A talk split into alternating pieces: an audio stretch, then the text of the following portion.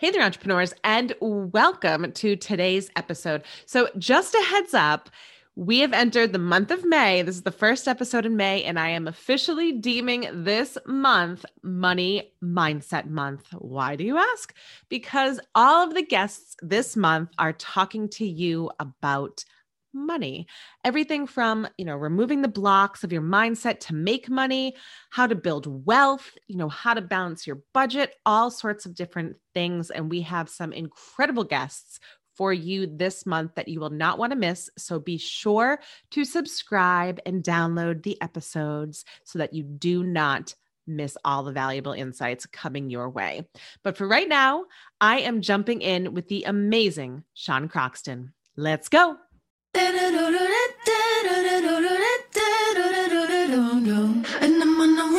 Ever found yourself teetering on the edge of throwing in the towel? You know, asking yourself questions like, is this supposed to be this hard? Or is it even possible to succeed at this entrepreneur thing? Whew, I completely get it because I built my successful businesses while juggling major health issues for my children and myself, debt piling up to my eyeballs, and so much more. Want to know how the hell I succeeded and how you can too? Tune in to find out. Here we go.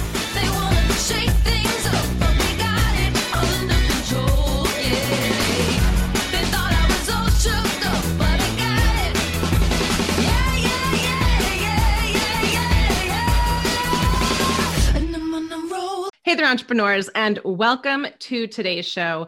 I mean, I would be lying if I didn't say that I'm a little bit geeking out right now over today's over today's guest because it's someone that I've paid attention to for a lot of years. He's done some really pretty amazing things, and it is the amazing Sean Croxton. So, Sean Croxton, for those of you who have probably heard me speak of this wonderful person. He is the host of the Quote of the Day Show podcast. He's the creator of the Money Mind Academy and an expert, and let me just say expert on the entrepreneurial mindset. And we are going to talk about all sorts of amazing things. So, Sean, thank you so much for being with me to here today. I'm, I'm just really excited for this conversation. I'm excited as well, Michelle. Yeah, looking forward to this. Yeah. Awesome. So let's just jump in. Let's just go there because we need to get there. And there's a lot of a lot of ground to cover. So I want you to take us back because I did my research because I know you appreciate that from folks. Um, I want to take you to take us back. I know the way that you grew up because we're going to speak a little bit about limiting beliefs and kind of dive in there later. I want to kind of set the stage. But you grew up in two different worlds, right? I've heard you on interviews say, like, I kind of grew up across two different things. And I know your dad played a big part in some of that. So, can you walk us through that period of life and how it's kind of informed you today? Um, well, I was born in Oakland, California, and um, lived with both of my parents as well as my brother up until the age of 10. My parents got divorced at 10. Um, lived well uh, until, until I was 10. My, my father did well. Uh, he was a fantastic shoe salesman at, um, at uh, Macy's in San Francisco. He was very good at his job, had awards and all this stuff all over the walls and such. Um, and he was also an entrepreneur. So he sold um, Gucci knockoff Gucci stuff and uh, butterfly knives and Rambo knives and yeah. just stun guns and random stuff at the o- Oakland swap meet. I don't even think any of this is legal anymore. It probably wasn't even legal then. and uh, so you know, my mom did well as well. So we we we weren't poor, you know, until I was about the age of ten. We did well. We had nice things. Uh, parents got divorced, and then my dad left. Um, there was no child support coming in, so it was just like my mom's income and you know her working several jobs and you know trying to support uh, myself and my brother and so i got to see both sides i got to see like um, basketball hoop in the back with a room specially for toys right. you know a toy right. room yeah uh to like literally overnight going to like oh there's no toy room anymore and uh we're broke and we eat chicken yeah. every day yeah yeah and so, i mean you don't you don't know how to process that as a kid either necessarily. No, no, it was yeah, it was it was definitely troubling. Um, you know, in hindsight, it was just like, okay, my parents just had difficulties because of you know certain things, and that's yeah. okay. Uh, but it was definitely um, like you said, two completely different worlds, and I got to experience both of them. I've got beliefs from both of them, and they've kind of shaped me to a certain extent into who I am as an adult. Nice, nice. Yeah, I mean, I think it's it's interesting because I think sometimes if you grow up in one mindset, because we talk a lot about kind of the the subconscious and stuff like that. If you grow up under one, but to have both and to have equal kind of not equal, but exposure to both, it kind of must have that must have been very impactful for you because then you can tell which one falls in which bucket on some level, right? Like which experiences informed things. Yes, I'm very, very happy that I got the exposure to my entrepreneurial father yeah. um, during those first 10 years. I'm also really happy that I got the exposure to seeing my mother work so hard as well in those second seven years. Um, I took off for college like at 17, a few years, a few few months early before I turned 18. So I got out a little bit early. And so I got to, to see that. And I think those two things, especially without having that exposure to being an entrepreneur, um, I think a lot of people miss that. I think a lot of people are trying to become entrepreneurs without having that exposure, and they end up in kind of a conflict. Um, I like this guy. His name is um, Gene Landrum, and he writes these books uh, where he takes these very successful people and he looks for all of their common traits. Right. And I believe it's like 90% of them had a self employed parent at least yeah. one. And um, if I talk to most of my entrepreneurial friends, they say the same thing. They they had one self-employed parent, but in addition to that, one of their parents or somebody very influential during their childhood told them um, to become in, to become independent and also that they you know they can do whatever they put their minds to. And so they don't run into the conflict that a lot of entrepreneurs run into where it's like i'm not going to get the approval of my mom and dad. You know people already have the approval from their moms and dads at least the successful ones that i know and they just kind of keep moving forward instead of always feeling conflicted. Yeah i mean you see that you you're good segue sean. Good segue into into where we're going here. Because you know i see that a lot in clients and you probably see it all over the place too is those those roadblocks that pop up for entrepreneurs that they don't realize where they're coming from the roadblocks in themselves. And they you know they they get in the way all the time. And i think modeling is a big piece of it like you just said. Yeah. but you know when you're looking at entrepreneurs what are you looking at for like kind of those top 3 things that are getting in their way for being successful uh limiting beliefs is definitely going to be number one. Uh, number two is going to be their their level of self confidence. You know, their self image, their self worth, their self esteem, uh, their self confidence is huge. Their self talk, right? Um, what's that that that dialogue that's running in their mind all day? What is that inner critic like? And, and number three is going to be the emotions. You know, you have to have some emotional intelligence. You have to have mm-hmm. some emotional resist re- resilience, I should say, as well as emotional flexibility in order to become an entrepreneur. There are so many ups and downs becoming an entrepreneur. There are so many different events that will cause you to want to quit. Yeah. You know, the, the, what happens when you're an entrepreneur is not quite what you expect when exactly. you become an entrepreneur. You're like, I'm going to work for myself. I'm going to work from home, and everything's just going to be cool and make all this yeah. money. Yeah. yo, that that some of that is reality, but it's not always like that. No. You know, success is not a straight line; it's a zigzag. Herman Cain said one day, and I was like, yeah, it's a zigzag. It is. It is a a process of course correction you know, you yeah. fall off course, you make a mistake, you have a temporary setback of failure.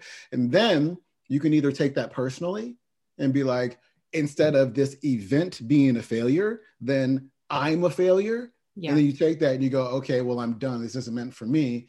And now you're back at the starting line going, oh, but there's that thing I really want. There's that life I really right. want. So I'm just going to go ahead and try again. And then you do it again. You make another mistake. You take that one personally, and then you quit again. Now you're d- disappointed. You do it over and over and over yeah. and over and over again. And this is where entrepreneurs are um, emotionally, unfortunately. Yeah, and I think in regards to kind of the limiting beliefs, what are you? What are the top ones you're seeing for limiting beliefs? I know I I know the ones I see, but I would well, love to I mean, hear your two cents on that. For entrepreneurs, um, especially sales, sales mm-hmm. are sleazy. Yep. Um, yep. Marketing is manipulative, mm-hmm. and um, money is greedy, bad, no. terrible thing that's going to make me into this terrible person. And people are going to judge me because I'm making money and I'm making sales and I'm doing marketing. Yeah. And so, you know, if the basic principles of any business, um, whether you're online or offline, or to sell product, market those products, generate a profit, if you kind of hate all three, Michelle, you're probably not kind of really screwed. very good in business. you're just not. And you can try to force yourself yeah, to it's do not gonna it. work. But it's never going to work. You got to get to those core roots because if you're experiencing conscious or unconscious negative, uncomfortable emotions around sales, marketing, and money, you, that that guides your your actions. It guides your decisions. They inform emotions, inform your decisions, and so you'll find that, or I find that a lot of entrepreneurs are very indecisive they don't know what the next move is and that has to do with your emotions and your beliefs around sales marketing and money and unless you root those things out you are royally beat me right here fucked you're Yep. screwed it's not You are. You are. I'm over here laughing and cracking up because every time I talk to somebody like you that gets it, it's like it's like every client call that I get on, quite frankly. And it's like people come to me and they're like, fix my mm-hmm. pipeline, fix my like very tactical thing. And I'm like, friends, your your freaking head is what needs to be fixed first. Like, and we're not saying, if I'm understanding you correctly, I'm not saying you're gonna come out of the gate with all this shit like intact and perfect and ready to go, but you got to do the work as you evolve as an entrepreneur, correct? yes uh, in going back to the modeling part Yeah. um you know i'm actually rebranding soon i've been teaching money mindset to like the general population but now i'm Yeah. rebranding to work with more entrepreneurs and, and Nice. coaches and course Good. creators and that should be going down next month but um part of what i'm going to be teaching is if you're an online entrepreneur you got to realize something you got to realize that marie forleo gary vee are wired differently than you are Mm-hmm. They're wired differently. And what I mean by that is like not all of us had a, you know, a mom who was like, you know, super feisty and taught us that everything is figure outable. We didn't all get that. Yeah, right? no, we didn't. No. We didn't see it. We didn't take that on. I mean, imagine being eight years old and your philosophy on life that you learned from your mom is everything is figure outable It's amazing. like you like anything is possible when when you when you think that way you're just like well whatever comes in my way whatever obstacles i'm going to figure it out some people never learn that forever Right.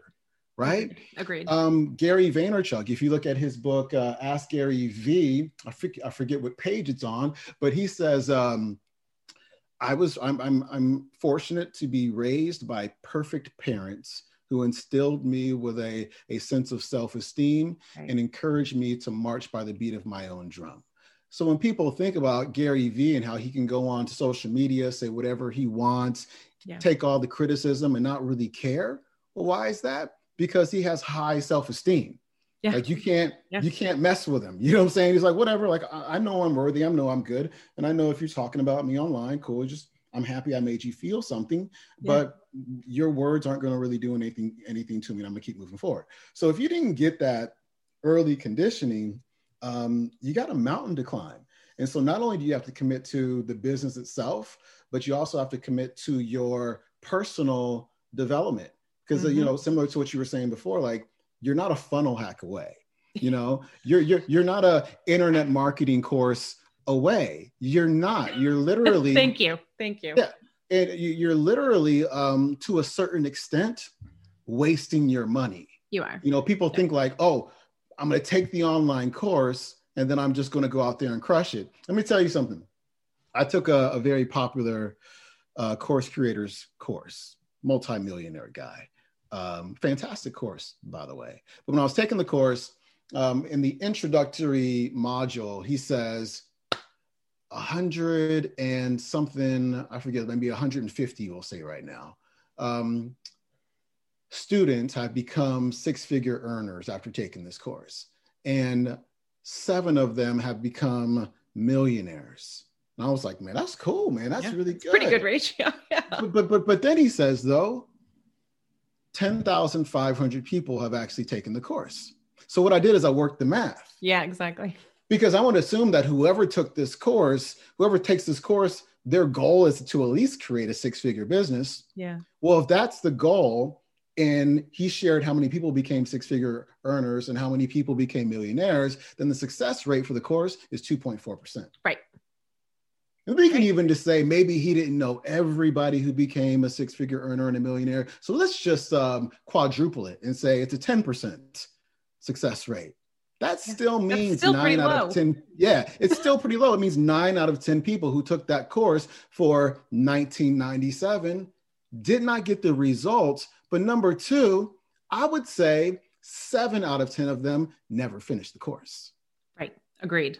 Agreed. Yeah. I mean, the amount of people that, well, number one, what pisses me off more than probably the majority of things nowadays is when I hear coaches, number one, guarantee that you'll make X amount of money because I think that I just can't, I can't do it. I've had coaches try to make me say it and I just can't do it because your main purpose as a coach is not to do it for them. So, right. number one. number two, I mean, I don't think people take the time to do the math that you just right. did on that mm-hmm. where it therein lies the problem mm-hmm. though you know you, this is your business right you're supposed to be in the driver's seat and all those kind of you know high level phrases that you throw at people but you're not you're not committed yes you're not committed you get what you're committed to yeah. most people are not committed um you know and this is not to say that courses don't work no, no courses no, work no, i agree you know, I've taken, I've probably got about 27 different courses in my bookmarks folder. You know what I'm saying? And yeah. so, like, courses work. I implement stuff all the time, but that's the difference. I implement right. what I learned, whereas most people don't. Now, why do I implement? Because of that old wiring I got back on the day. Mm-hmm. You know, because I worked on myself and my own personal self image yeah. and my personal sense of self esteem, my personal sense of confidence, which I had none of at one point right. in my life and so yeah. i've had to shift myself i've had i've had to shift my being you know where, where where we tend to go wrong here is like if you think about the creative process like creating anything in your life then there's a very simple three step formula for it it's like be yep. you got to do and then you have right unfortunately the experts in the space in the entrepreneurial space are teaching the doing yes. so you can have the success but they're not really teaching the being part and the being right. part is the most most important so you know being uh believing what do you believe to be true about yourself if you believe that you're not worthy of the money and the um love that's coming your way as an entrepreneur you are always going to push it away you're going to be punishing yourself right because you don't feel think very highly of yourself probably yeah. for something that ha- happened a long time ago and you're trying to atone for your sins, right? So whatever comes, you're like, nope, I don't want it. I don't want it. Uh, you got fears around being seen. You got fears around being heard. So what's the point of actually buying the social media course when you're afraid of being seen and heard? Right. No matter what they teach you in the social media course, you're still not going to do it if you're scared of being seen and heard. And that exactly. goes back to some conditioning that happened between birth and the age of seven. So we got to figure out what, what happened there and we got to reframe it and turn it into something else. Yeah. I mean, it's, it's funny that you, you bring up the, if you don't think you're worthy, you're not going to make the money aspect of things. Cause when I first started my business, I remember talking to my business coach and he's, he's a pretty high earner and you know very kind of like hardcore like he reminds me of like if he was like a physical trainer he'd be like the one screaming at you in the gym mm-hmm. And you know one of the things he said to me and i was like you know i can make other people money like crazy. Why the fuck can't i do it myself? And he and the first thing he said to me was you feel worthy of it.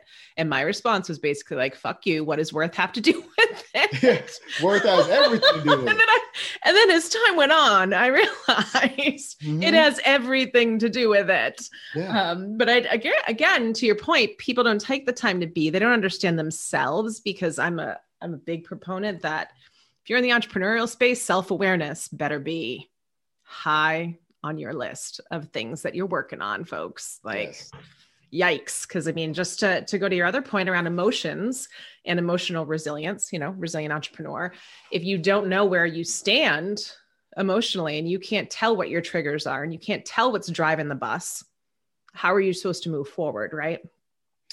Yeah it's it's really hard to move forward when you don't have the emotional intelligence you know? Launches are going to go bad yeah. you know? Emails aren't going to land. Somebody's not right. going to like your your people aren't going to like your post it's going to get no engagement. It's going to get no reach. You're going to have an ad spend that that went totally bad. It's just going to happen. And if you can't handle those things um, this probably isn't the business for you, or you got to do some some mindset work. You know, being an entrepreneur, like you're in charge. You know, most people go from being employees to entrepreneurs. They get so tired of being employees, or like "f this," I'm tired of being treated this way, but they don't realize what their bosses are going through. Exactly. They have no idea. I, I always say like we should flip flop you know employees should be like the boss for a week and the boss should be the employee for a week and that right. way we can just kind of see see what it's like and experience now most of us have already already been employees but but um i think there's a lack of perspective when somebody leaves being an employee to becoming an entrepreneur and the boss like how many sleepless nights there are and yeah. how much anxiety there is and most importantly how much how much risk there is because yeah. risk is challenging. I mean, I mean, think about how a lot of us were raised. Like, be careful. Mm-hmm. You know, yeah. um, don't get your hopes up. You know, those type that type of wiring that we got is completely the antithesis to of, of risk taking propensity. You know, when I was talking about those Gene Landrum books, every single book he's ever written, you know, on those nine to 12 different characteristics of these successful people, it's always risk propensity you know, it's like self image, high sense of self esteem, and it's risk propensity. Very uh, often, uh, these successful people were raised by permissive parents who, you know, just said, hey, go out there. You fail, it's okay. Just go out there and, and do, do your thing. It's okay. You know, they encouraged them to fail. Another thing was that these successful individuals um, moved around a lot as kids, huh. right? And so they had to adapt yeah. to new situations and to the unknown most people are afraid of the unknown and so they typically had some type of um, superhero when they were kids like I've got superman right there i got superman right here and i'm, I'm reading this book i'm going well i got i got a superman yeah. cape on my chair you know what i'm saying yeah. and so you know they had these figures that they they they wanted to be as kids these superpowers that they wanted and they carried those ideas into their adulthoods. I mean, there's there's several more that don't come to my mind right now, but those early childhood years are huge. Oh, one more. They experienced um, usually some type of crisis or a death of somebody close to them very early, so they got to see like life, like life, yeah, like real life. Point. I've only yeah. got so much time and I don't know when it's going to end. So let's yeah. let's let's do Urgency. something with this. Yeah, let's yeah. do something. I mean, it's just and a lot of the points that you're listing off as well come back to a sense of hope. Not to be cheesy, but it really does because mm-hmm. you know when you're kind of taught to just go out and fail and bounce back again, um, you learn that you know that number one, you learn the end point isn't your your self worth is detached from that endpoint. I see that often, like in times when entrepreneurs gauge their worth by how much money they're making or that kind of end result. But you know, you learn to have hope and faith that it's going to, it's just going to work out. Mm-hmm. That doesn't all, always mean like rainbows and butterflies are going to pop up, right? Like you said, like there's going to be those crisis moments. But the people that I know are the most successful understand that you move through the crisis, that it's mm-hmm. got to end at some point, and that you know that sense of resilience and that real life stuff doesn't negate the progress that you've made so far. Does that make sense? Yes. Also loving the journey is important. Yes. It's not just the destination because i mean if it's just a destination then you're just going to keep going like feeling like i'm not going to be happy until I'm not going to be optimistic and tell. I'm not going to be confident and tell. I'm not going to yep. be free and authentic and tell. You know, the whenever I've finished a like a monumental project or a launch or something like that, I mean, it's cool, but it's never like the fireworks and stuff. Exactly. It's, it's like anticlimactic you know, it's, sometimes. Yeah, You're like, like yeah, move yeah. along. yeah, it's like this this was cool, but but what I really enjoy is like this morning because I'm working on a, another course actually around this topic. Nice. Uh, you know, sitting at the computer for four hours, writing and working on slides and like looking at the clock yeah. and going, damn, three and a half hours just passed. Yeah. Like where where did it go? You're like in the flow of it. Like you're in completely the in the flow of it and you know, mm-hmm. not making not watching the leaderboard go up or whatever the hell accomplishment you're trying to do. It's such an amazing feeling that not a lot of people get. Yeah, they never that. get that. They never get that sense of flow. The, the the the the second hand on the clock is just moving so slow, yeah. and they're watching it the whole time. Like, damn, let it be five o'clock so I can go home. Like when it gets five o'clock for me, I'm like, damn, it's five o'clock. Yeah. Like, no, I don't want it to be five o'clock. You know, I don't want to shut yeah, down. I have right more stuff keep, to do. I want to keep working, but I don't want to burn myself out. And I've put eight hours in today. Let's just shut it down. But damn, like it's Friday already you know, if you yeah. love Fridays, like your your job sucks. It, yeah. it just sucks. I do not like Fridays, but I do want to go back to uh, what you were saying about hope and and, and commitment. Um, I think uh, we have to be okay with. There's no guarantee that the thing's exactly. going to work out. Exactly.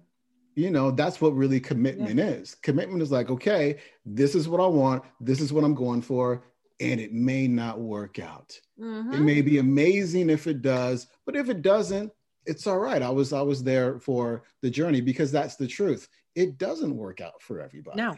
Statistically, it's impossible. Yeah, exactly. Exactly. for it to work out all the time. So, you know, I think a lot of times also, I mean, this is just social media at its finest um, and I say that with a little bit of sarcasm, is that people only see those final those final performances, right? Like you kind of hear that all the time, like, oh, well, you look so good and you did and all that bullshit. And I'm like, okay, but you didn't see the 12 times in between. And you didn't see me having a panic attack in the, in the next room. That shit's not on social media. So, you know, to your point, it's like, it's, it all comes back to, yeah, having that hope, having that faith, having that commitment, but also knowing it's the journey. Because either way, mm-hmm. if it mm-hmm. fails or it doesn't fail, you're still going to learn some shit. Mm-hmm. Exactly. Right. But so the, why the not look at that? the, the expectation that a lot of people have, or the hope that they have, yeah. is that I'm always going to be happy. Oh God, you know? help me. I no. always want to feel good. I don't want to go through hard things. And, you know, that's where it's like, well, number one, you're not that's not okay. an entrepreneur. If that's, that's not okay. That's the case. But also, I mean, it's it's inhuman to think that way. Yeah. You know, mm-hmm. you have to embrace all of the emotions, yes. the full spectrum of the emotions. It's very hard to feel happiness without feeling some sadness because yeah. there's there's there's nothing to compare it to. You're just always happy all the time. Honestly, I think it would be pretty boring to be happy all the time. I've actually experienced this before. Yeah. We're go into it. But no, um, no, no, no, we are going to go into it because I was also on Paxil, my friend.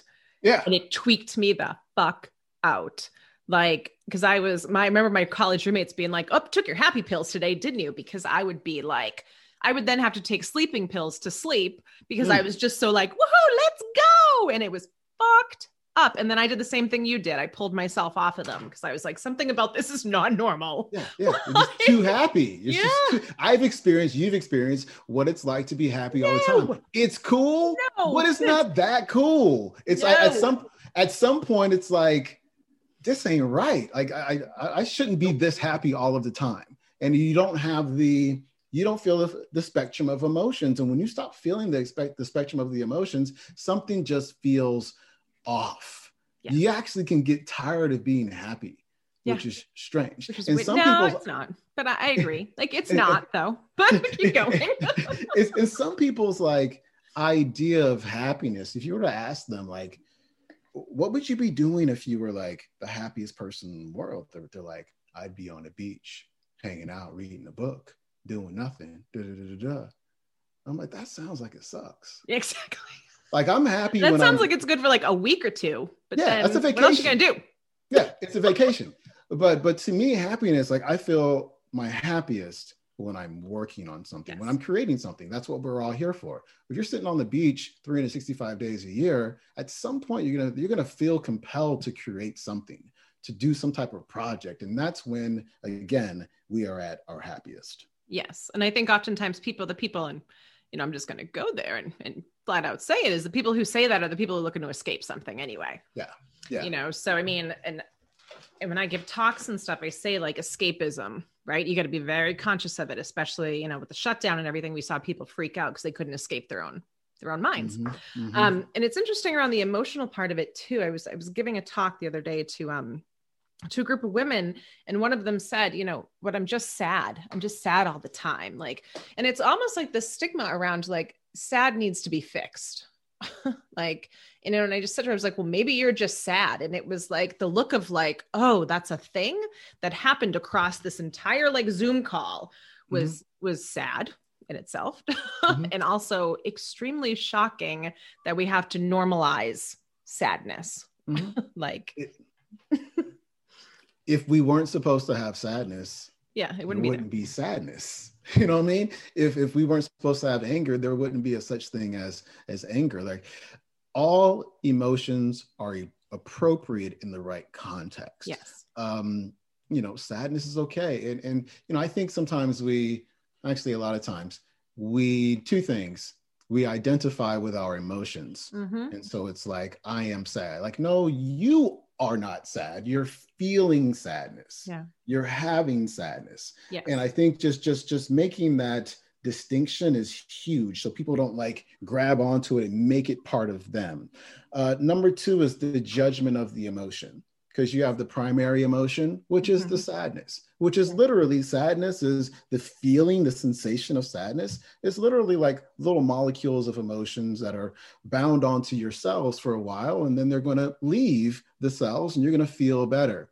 But what we tend to do instead of like allowing that refractory period to happen naturally, we start to judge the emotion and we make the emotion wrong and yep. it turns into this loop. I'm feeling this way it's bad, I'm bad, so I'm going to feel this way some more, and it's bad, so I'm bad, yeah. and it just goes and goes and goes and goes and goes, and we get stuck in that, and eventually, as uh, Joe Dispenza talks about, it, it eventually becomes your personality. Yeah. It becomes wired into you. But if you could have just stepped back in the beginning and been like, "Hey, I'm having sadness, I'm yeah. feeling sadness," and you know what? Emotions are like clouds in the sky some days you're going to be cloudy, some days it's going to be rainy, other days it's going to be a fucking tornado outside. Yeah. But it's okay because there's also shiny, bright, amazing days. And instead of trying to figure it out all the time, yeah. just let it be. Yeah. Yeah. I mean, and I think I think it's going to be interesting. Um, just on a side note, it's going to be interesting what the next year brings because from I'm just did a survey amongst a whole bunch of employees and I'm speaking to, and every answer every answer. Like literally, I just asked, like, how are you? And it was some there were some scary answers in there across the board, you know. So I think it's gonna be it's just gonna be an interesting, interesting a couple of years coming down the pike when people realize that they have to normalize the other set of emotions that's been kind of kicked off the island. Because mm-hmm. if not, you're gonna end up with depression, you're gonna end up with a lot of other worse shit but I digress. so let's talk about that inner critic piece of it, right? So give me your two cents on the inner critic. I mean, you just said some of it, like we confirm our own stuff when we go down the rabbit hole with our emotions sometimes, but speak to me about your two cents on inner critic. Uh, the inner critic. Um, the inner critic is always lying to you. Agreed. Yeah. And the inner critic is often protecting you. And what we need to do is acknowledge the in- inner critic for what it's protecting us from, right? So, for example, if I were to, you know, before we came on here and started doing this interview, if I were to say to myself, Sean, it's going to be a terrible interview. It's going to be the worst thing. Nobody's going to like it. Michelle's not going to like it. Da, da, da, da, da. What that does is it prepares me for the reaction to this interview. I knew she wasn't going to like it, so it doesn't hurt so bad. Exactly. If there's a bunch of criticism about this interview, I'd be like, well, they can't say anything that I didn't say to say to myself already. Yep. It's okay. Yep. Um, what we tend to do, and I'll tell you the the most um, one of the most impactful things that I've ever done is I read this book called Frogs and the Princes. No, it was a frog. No, it was um, a little brain dead from writing all morning. Uh, the Structure of Magic, Volume One and I read this, I don't know, I was probably like 27 at the time. And I had like all of this whoo, just terrible stuff going on in my brain. Yeah. Like if I had a recording of what was going on in my head, like you would be like, oh, this is a horror movie. Not like, pretty. This is this is bad. And uh, there were three things that I learned from that book um, in regard to language patterns and the way that we generalize, distort, and delete information. Mm-hmm. And, you know, a generalization would be like when we use the words like no one or everyone or they or never yeah. or always. And because the brain is so energy efficient, it doesn't like to play in the gray. Right. It plays in the black and it goes to the white because it's easier, right? It requires less mm-hmm. thinking. Yeah. And when it goes to the black or the white, the all or the none, it says things like, nobody likes me. And you'll just accept it. You'll be like, nobody likes me. Nobody does like me. And that you'll, and imagine how that belief or how that inner self talk guides your decisions in your actions and your behavior in your life because what we really are belief confirmation machines exactly whatever we believe to be true like we will prove out in our experience right so if you believe that nobody likes you you will go out in the world trying to get nobody to like exactly you. You exactly. You're going to manifest that right out of so the gate. You, so you can be right. Yeah. You know, we're all trying to prove ourselves right. And, you know, it's a real simple question. Hey, Sean, nobody likes you. Is, is there not, true? is there not one person who likes you? Like, yeah. Oh, there there are people who like me. It's you know John and Sarah and da da da da. They like me. Okay, all right. Well, that's not true. Everybody's going to criticize me when I start my business. Everybody? Like all of them, all billion people on the face of the planet, Sean? Yeah, the 8.4 billion people that are here, they're, they're all, all coming. Going they're all coming for you. you. Really? you know? Well, who who exactly is it that's going to criticize you? Friends. No, not friends. I want you to write down the names of those friends. Oh, my family. Well, who in your family? Exactly okay. who in your family is going to. And you know, when I do this with my students, it's like three or four people. Yeah. You know, it's like my dad, it it's like some coworkers. And then you got to ask the question, okay, well, how do you know with your dad? Oh, because he said this. Okay, cool. Now, what about your coworkers? How do you know for sure that they're going to criticize you? Well, I don't really know. Okay, cool. So you don't know for sure. So what you're doing now is something I learned from that book called mind reading. You know, mind reading is yeah. like when you're literally trying to read somebody's mind, but you really don't know. You just created all of it in your head. They don't like me which protects you from social anxiety. Mm-hmm. You know, if yeah. they don't like you, then you don't want to approach them so you don't have to feel the social anxiety. And so when you can identify these cognitive distortions, when your inner critic brings them up, there's a great book called Self Esteem by McKay around this, this concept. When you can identify these distortions and rebut the distortions, then you can be like, okay, now I have a more accurate representation of reality than something that has been generalized, distorted, and you know, has there's experiences that have been deleted that I'm not really paying attention to. Right. And so you start to see your strengths because what, what the inner critic tries to do is it hides your strengths and magnifies your weaknesses. So, what can we do to be more accurate in our descriptions of our strengths and our achievements. And as you know from Money Mind Academy, it's like first week, you do the accomplishment intro. Yeah. Okay, you make a list of all the things you've accomplished, and you're going to introduce yourself to the class, you know, with this this accomplishment introduction. So you're like, hey, meet such and such, meet Michelle. Michelle, da da da. She's done this. She she climbed uh, Mount, Mount Kilimanjaro. She raised three kids. She went backpacking all by herself. She's built this business. Da da da da. Because a lot of people who do that assignment go, I never think about this stuff. No, no. Because you're programmed almost. You've programmed yourself to a point, or that, you know, the belief system, or however you want to put it, has has made you has put you in tunnel vision mm-hmm. to only see that. I would say one of the most valuable things anyone has ever taught me is to just ask, is it true? Period. Like that's all. Is it mm-hmm. true? Mm-hmm. You know, and and I think the more it's such a simple technique, but people are moving too fast to even do it. And they just accept it as the way of being. Mm-hmm. Like you said, like they're they're there to keep you safe, but it doesn't mean it's always true. Yeah. Very seldom is it true. Yeah. Like I found that 98% of what I was saying to myself was not true. It yeah. Was. And I mean, also distinguishing the, you know, speaking from a brain perspective, distinguishing the difference between the threat of being eaten by a lion versus, you know, failing on a on a launch, right? For people, well, the, let's can we go in that area too, please? well, the same. Well, the, the the place in your brain that processes physical fear is yeah. the same place that processes psychological, not physical fear, uh, physical right. pain yeah. is the same place in your brain that processes uh, psychological pain. So your survival brain is just always in this state of trying to avoid all pain, right, including psychological pain. And yep. so not getting any likes and getting the mean tweets and the mean comments and all that stuff, it's painful. Like your brain is like, hey, let me talk you out of doing this thing. It's going to hurt. Because there's a reward, right? There's a mm-hmm. reward for failing. There's a reward for not even trying. You don't have to be criticized. You don't have to outshine anybody. You don't have to um, um, I'm blanking right now.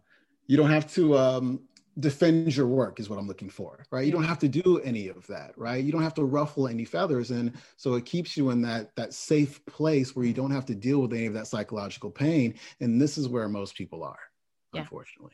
Yeah, I mean, and it's again, it's not to it's not to give yourself an excuse to reshame yourself either, because I remind mm-hmm. clients of that all the time. Is that they, you know, I'm not I'm telling you to do the work, but I'm not giving you a reason to go down like the shame spiral that will accom- potentially accompany that it's to be aware of it and to be kind of i don't i don't like to use the word detached because you have to be attached to do the work but there has to be a mm. little a little bit of um removal to be able to see it straight does that mm, make sense? Yeah. I mean, if you can't see it, you can't change it. Right. You have to be aware of it. And so, um, you know, when I get in my own way, I'm always like, okay, what am I trying to protect myself from? Exactly. What pain yeah. am I trying to avoid? You know, I, I, posted something on Instagram the other day, and I'm I'm at the bar and I'm watching the game, and I'm going, should I post this right now? It's a little bit controversial. um, you know what? Ah, what is somebody gonna say? Yeah, just go. Exactly. You know, whereas a few years ago, I would have been like, nah, I'm cool. I'm not going to say anything because I don't want to be criticized for this. Now I've gotten to the point where I mostly don't care. Well, know? which is nice, right? And I think and I think you don't care, like you hear a lot of people throw that phrase around, like, well, don't just don't give a shit. Which, if it was that easy, I feel like we all would have probably flipped that fucking switch, right? Like, but you have to kind of go through some some shit to get to that point. Can you um, just talk a little bit about because I've heard you talk about you know your YouTube comments and and taking some shit back in the day from from people. Can you just talk talk people through a little bit how you got through that to the mindset that you're at right now? Um attention is everything right? Where your attention goes your energy flows. And so i would make that i started my first youtube channel back in like 2007 yeah. it's one of the first health video channels. Yeah one of the biggest right? for a little while for a little while there. Yeah yeah, yeah it was kind of crazy pioneer. I don't want to downplay that. There was like millions of like millions of things and lots of people watching you. So don't lots downplay that shit. and lots yeah. of podcasts listens back in the day too. So anyway um so I would make these videos for the YouTube and I would get all these comments. And 95% of these comments were great. We love you, Sean. Da, yeah. da, da, but it's the 5%. percent mm hmm And It'll I'm just eat like, you alive. oh, it would eat me up. Just just the, the criticism, the racism. This is all the isms, right? Yeah. And you know, I dealt with this for a year maybe two, maybe three. I can't remember the exact timeline on this, three years. And at some point, I just wanted it to stop. People were making videos about me. You know, this guy named Darian Ryder made these videos about me. And it's like, if you Googled me, Sean Croxton, these videos were right at the top of Google. And I would meet people, they'd be like, they'd be like, did that guy make a video about you? And then I remember yeah. I sent a Facebook message to a guy. We were going back and forth, and it was like, there's nothing wrong with it, but he like erased this part of the email and was just leave this line. And then he turned it into this video of taking my words out of context. Yeah. And whenever you went, whenever you were on any of my YouTube videos in the related videos, this one was always at the top right. It was, was right there. And it was just driving me crazy. And yeah. I'm like, what is wrong with people? Like, I don't understand what is wrong with people. Yeah. And I just, you know, because my attention was on the 5% instead of the 95%, I got so just disenchanted with people for a while. Yes. Like, what the hell is wrong with people? I just mm-hmm. want to go back to being personal trainer Sean that nobody knows exactly. except for the people in the gym. So one day, I remember I was in bed in my apartment downtown and I just deleted everything. I got rid of my YouTube channel, got rid of my Twitter, got rid of my Facebook. And I mean, there's lots of people yeah. lots of content. Yeah. Just and it was just gone. And I will lot. tell you though, I will tell you though, the immediate feeling I had was a strong sense of relief where I was like, it's over. Yeah.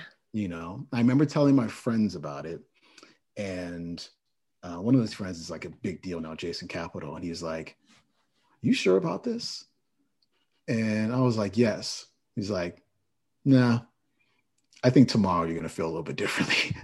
and tomorrow I woke up and I was like, "Oh my gosh, what have I done?"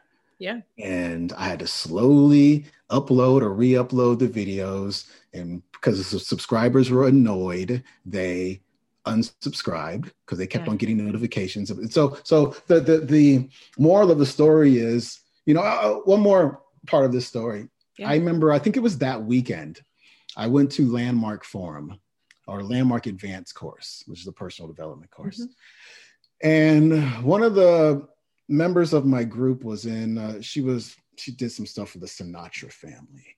And I was telling them about my whole issues and the whole YouTube thing. She says, Sean, one thing I've learned working this for this family is if nobody's talking about you, you're not making an impact at all. Exactly. Just like embrace it.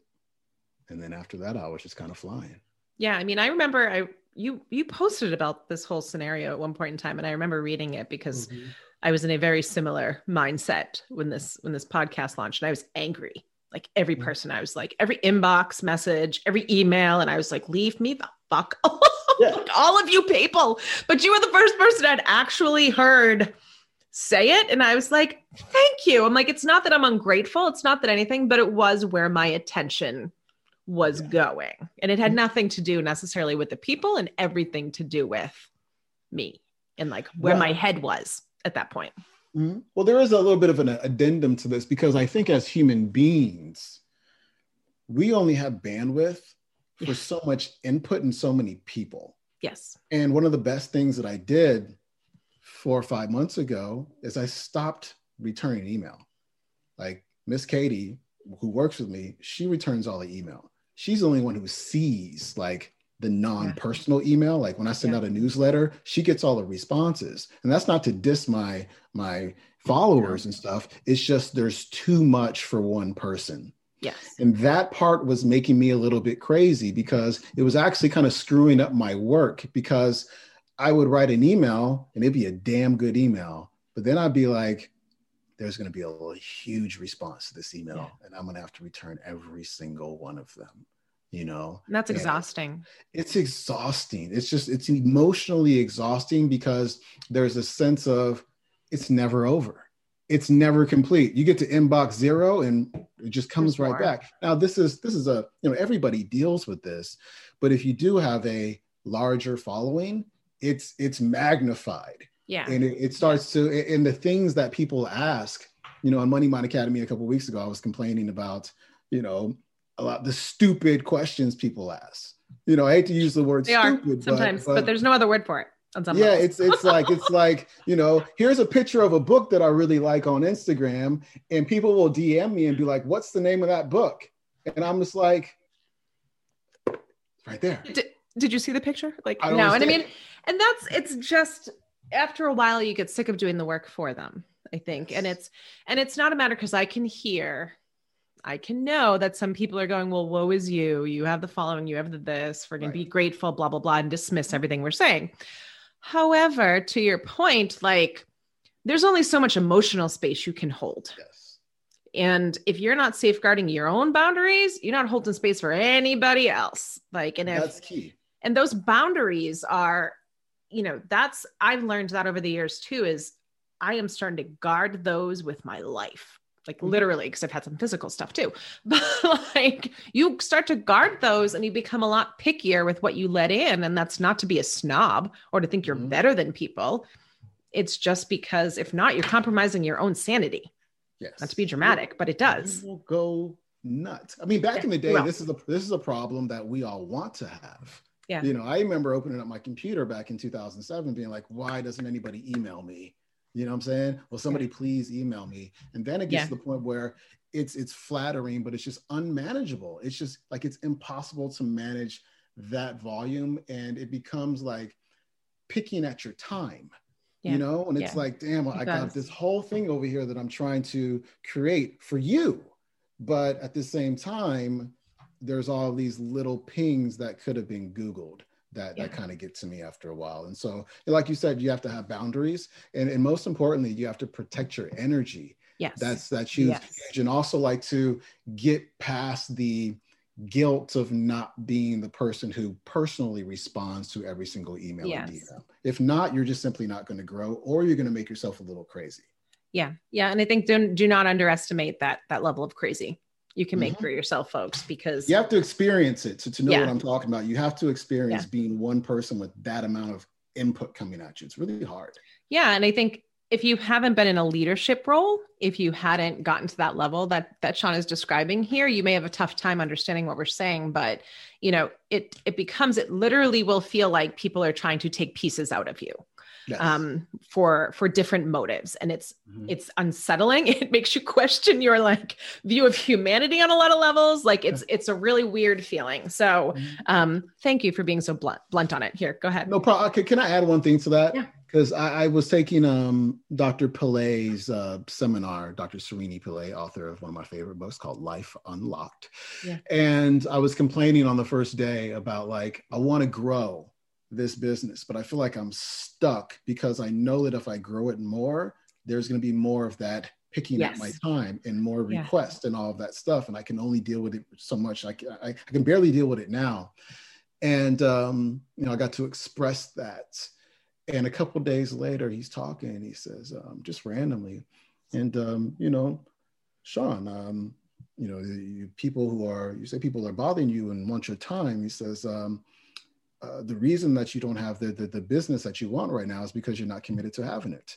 You know, the, yeah. the, as soon as you become committed to having it, then you'll have it. And I thought about like I wasn't committing myself to creating the more hands off boundary business that I yeah. wanted because it's possible. Yes. But yeah. for me, I was in this mindset like it's impossible. And I always generalization yeah. yep. have to be the one who's returning the emails and the DMs and all of this stuff all the time. Mm-hmm. All of the time. Yep. Another generalization, right? Yep. And so, you know, that's where it was like, okay, I'm, I can hire somebody separate, or I'm just going to ask Kate to make some extra money. And so Katie was like, yes. And it was like that easy. But I was resisting it so much. Yeah. It was that easy to pass off. I mean, essentially, you stepped into what I like to say, like your CEO position, right? Yeah. Like, and that's where so many entrepreneurs miss the boat where they think they have to control everything and they think like the business is them again attaching it to their self-worth when really you have to step up and take that 50,000 foot view level you know look at things to be able to be your own CEO and run a business to your point like you actually want it to be run and trust that other people have zones of genius that can be just totally. fine for running your business. totally. Absolutely. All right. Well, I mean, we've covered a lot of stuff in this, Sean. And, you know, I just want to thank you again. I don't want to take up too much more of your time because we're almost, believe it or not, at the hour mark. Um, so, can you, well, number one, I always like to say any last kind of tidbits you want to throw at people? I always give people that chance. And if the answer is no, that's cool too. Not really. Um, be do have is all yes. I really have. Be do have. Like look at those beliefs that are holding you back. Yes. You know, what how were you raised? What did you hear about sales? What did you hear about marketing? What did you hear about money? Do you have any conscious or unconscious conflicts going on in your business? And understand that it's going to be very, very difficult to create the business you want while you still have those conflicts. And so um, um resolve them resolve them because it's just, you know, it's yeah. just one more one more thing is yeah, like there are literally people out there who need you. They need yeah. your services, they need your products, they need your help, they need your support. They're looking for you right now. They're literally on the Google right now looking for you. And um, you want to make sure that you're there. And that's that's that's one of my purposes is like to help you to remove your mental blocks so you can show up for the people who are looking for you yeah. because they're willing to, to to be served. They're also willing to pay you really really good money so you can actually do the thing that you love which is the reason why you became an entrepreneur. And so remove those mental blocks and you can have the big impact and make the income that you want. Yeah. Amen. I couldn't have couldn't have said it better myself. Thank you very much for all of the amazing wisdom. And I have I would be remiss if I didn't mention that if you go to Sean's website, which what is your website, friend? SeanCroxton.com. Go figure. if you go to his website, you're going to see a really valuable area because he's mentioned quite a few books, and that is one of the things that I really love about you is you're always reading, um, and you're always kind of taking it a little deeper. If you go there, you have a books a books resource thing, and that links off to Amazon, correct? Yes, with I all do. different groups of books, which I really enjoy because then you can go there and you can find all this amazing knowledge. Um, well, thank you very much for all this insight. I can't thank you enough. Um, it's been a pleasure. And, you know, I can't wait to share this with our people. So thank you. Thank you very much, Michelle. Appreciate it. So I have to say that you know, we covered a lot of ground in this episode. And, you know, there's just so much to what Sean was saying around really making sure your head's in the right place and where your attention goes you know making sure that it's that it's situated in the appropriate place to bring yourself to the next level to you know not be scared by sales and marketing and all of those things and making money itself because they're super important as entrepreneurs. And many of us don't realize how we are our own worst enemy when it comes to making money so, and anyways, as we continue this amazing money mindset month, next week's guest is the incredible Misty Lynch. Now, Misty is kind of an interesting combination because she's a certified financial planner and also a certified life coach. So, she understands how to build the wealth and she also understands what gets in the way of building the wealth and all of the different tips and tricks and stuff that goes into that. So, that's an episode. Trust me, there's so much good value in that. You do not want to miss it. And also, as always, if you love this podcast, help us out. And please don't forget to subscribe, download, rate, and review. And, you know, tell a friend because who couldn't use a little more resilience in their life? See you later.